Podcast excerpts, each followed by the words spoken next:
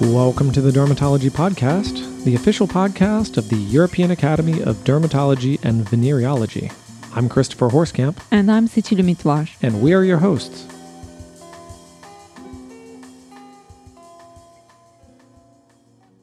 Today we'll be going through the December editor's picks from the Journal of the European Academy of Dermatology and Venereology, and we'll be covering topics of eczema, the COVID 19 lockdown and its effects on melanoma diagnosis and Breslow thickness, stigmatization in psoriasis, and scar sarcoidosis.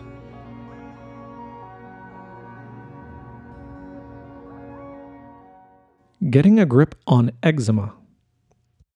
A study by Henrietta Paslov from Lund University in Malmö, Sweden, and co authors used well established instruments from fields including hand surgery and occupational medicine, reportedly for the first time, to measure the functional performance of the hand in individuals with ongoing hand eczema on the volar aspect of at least one of the hands.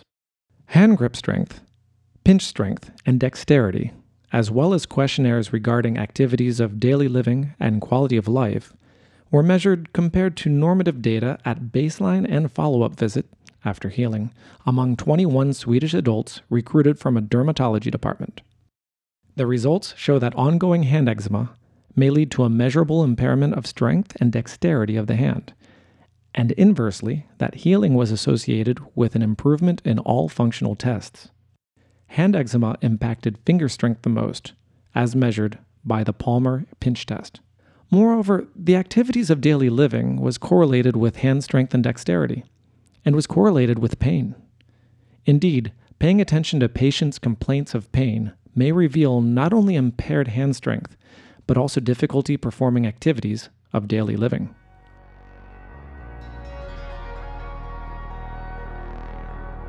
The impact of COVID 19 lockdown on melanoma diagnosis and Breslow thickness. We know that patients with chronic illnesses have been uniquely impacted by the COVID 19 pandemic.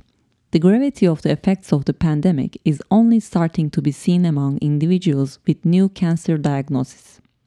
The lockdown in Italy was understandably a necessary action in the interest of protecting the population. However, Francesco Ricci from Istituto Dermopatico dell'Immacolata, Rome, Italy, and co authors warned that for primary melanoma, the consequences of ignoring diagnostic delays may translate into increased morbidity, mortality, and financial burden. Indeed, their cross sectional study among 237 individuals suggests that the diagnosis of malignant melanomas may have been delayed and that mean Breslow thickness more than doubled from pre to post lockdown. Moreover, in the post versus pre lockdown phases, a diagnosing nodular malignant melanomas was approximately six times more likely.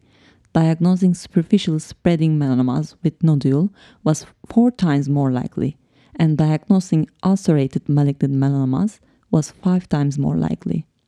As one of their key references advises, in this context, the need to evaluate teledermatology is timely and continued in person visits when needed are warranted.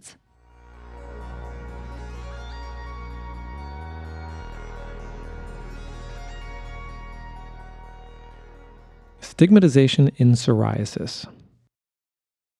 As plaque psoriasis is associated with a heavy social burden, including self stigmatization, the 2016 World Health Organization Global Report on Psoriasis emphasized the need for measures against stigmatization in member states in response to a 2014 World Health Assembly resolution. This prompted the rationale and compelling need for a survey in order to develop appropriate interventions. In a cross sectional study among approximately 4,000 adults, Rachel Sommer from the German Center for Health Services Research in Dermatology in Hamburg, Germany, with co authors, aimed to provide the necessary data by surveying the extent and nature of external stigmatization against people with psoriasis in the general German population, as no other data on population based level exists so far. Results show that stereotypes and psoriasis related misconceptions, such as psoriasis is contagious and disgusting, are still popular in the majority of respondents. The majority also believe that people with visible skin diseases are discriminated against. Moreover, results imply that sex, age, and education seem to have an impact on stigmatizing attitudes, and therefore these factors need to be taken into account in the development of measures to reduce external stigmatization in people with visible skin diseases. A case of scar sarcoidosis following a light based treatment. Development of scar sarcoidosis may indicate disease exacerbation is associated with pre existing scars and may be triggered by external physical treatments such as abrasion, photodynamic therapy, and laser.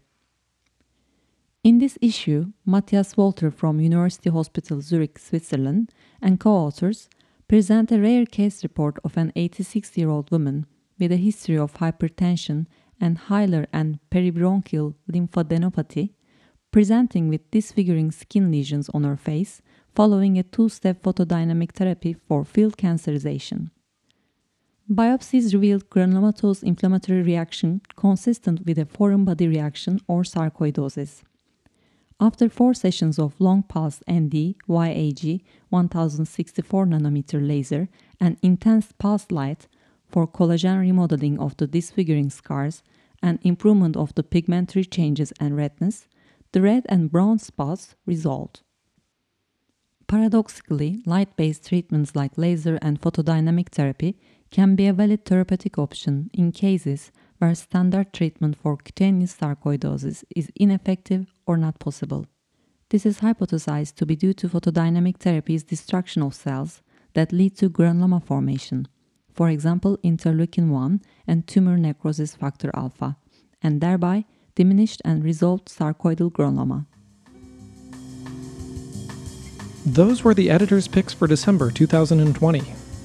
If a topic has piqued your interest or curiosity, you can find these editor's picks and accompanying articles in the most recent issue of the Journal of the European Academy of Dermatology and Venereology.